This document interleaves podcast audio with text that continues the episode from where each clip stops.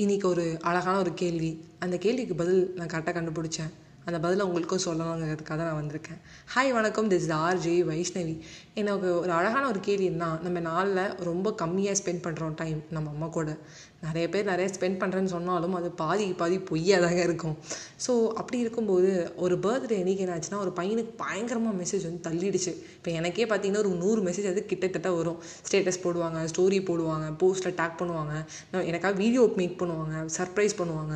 இப்போது எனக்கு பிடிச்ச எல்லா விஷயங்களும் பண்ணுவாங்க. பட் எனக்கு ஒரு ஒரு விஷயம் நம்ம ஒரு நாள் சோஷியல் மீடியாலேருந்து நம்மளோட பர்த்டே இன்னைக்குங்கிறத ரிமூவ் பண்ணிட்டோம்னு வச்சுக்கோங்களேன். நம்ம ஃபேஸ்புக்லேயோ இல்லை இன்ஸ்டாகிராம்லேயோ நம்மளே நம்மளுக்கு இப்போல்லாம் ஸ்டேட்டஸ் போடுறோம். Thank you D thank you for the advance wishes tin. Yesterday வந்து பார்த்தீங்கன்னா என்னோடய ஃப்ரெண்டோட ஒரு பர்த்டே ஸோ அவள் வந்து ப்ரீ பர்த்டே செலிப்ரேஷன் போட்டதுக்கப்புறமா தான் ஐ கேம் டு நோ அவளோட பர்த்டே இன்னைக்கு அப்படின்னு சொல்லிட்டு. So we do know so என்ன தெரியுதுன்னா நம்ம சோஷியல் மீடியாலேருந்து நம்ம பிளாட்ஃபார்ம் வந்து நம்மளோட பர்த்டே இன்னைக்கு இல்லை நாளைக்கு இல்லை அப்படிங்கிற நம்ம முன்னாடியே மென்ஷன் பண்ணணும்னு வச்சுக்கோங்க. நம்ம அம்மாவை தவிர நம்ம யாருமே மென்ஷன் பண்ண மாட்டாங்க. அதாவது பர்த்டே விஷை நம்மளுக்கு பண்ணவே மாட்டாங்கன்னு சொல்ல வரேன்.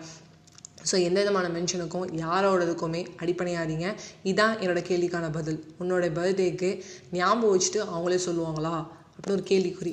ஜஸ்ட் கேட்டு பாருங்கள் ஒரு சேட்டில் போய் ரேண்டமான டாக்கில் யாருக்குமே ஞாபகம் இருக்காது. நம்ம அம்மாவை தவிர்த்து.